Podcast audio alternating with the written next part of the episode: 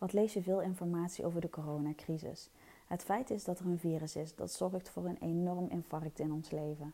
We moeten ons houden aan richtlijnen om dat virus de baas te worden en daarmee ook te zijner tijd ons eigen leven weer te kunnen herpakken. Hoe gaan we dat straks doen? Dit virus brengt veel ellende met zich mee, maar ook veel nieuwe inzichten en dankbaarheid. We zijn liever, behulpzamer en attent richting elkaar.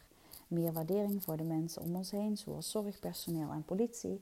De luchtkwaliteit is verbeterd, de wateren zijn helderder en laten weer zien welke dieren erin zwemmen.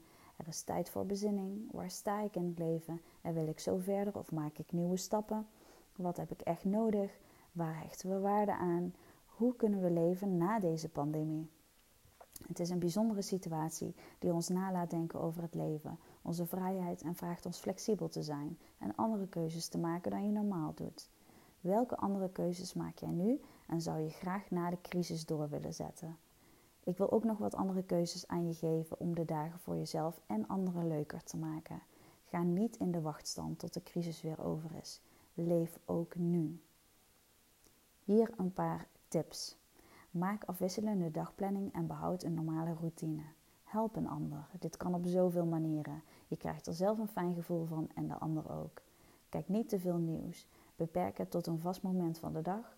Het is realiteit, maar doemdenken zal je ook de dag niet doorhelpen. Beweeg op een dag. Loop een rondje, zoek geen drukke plaats op.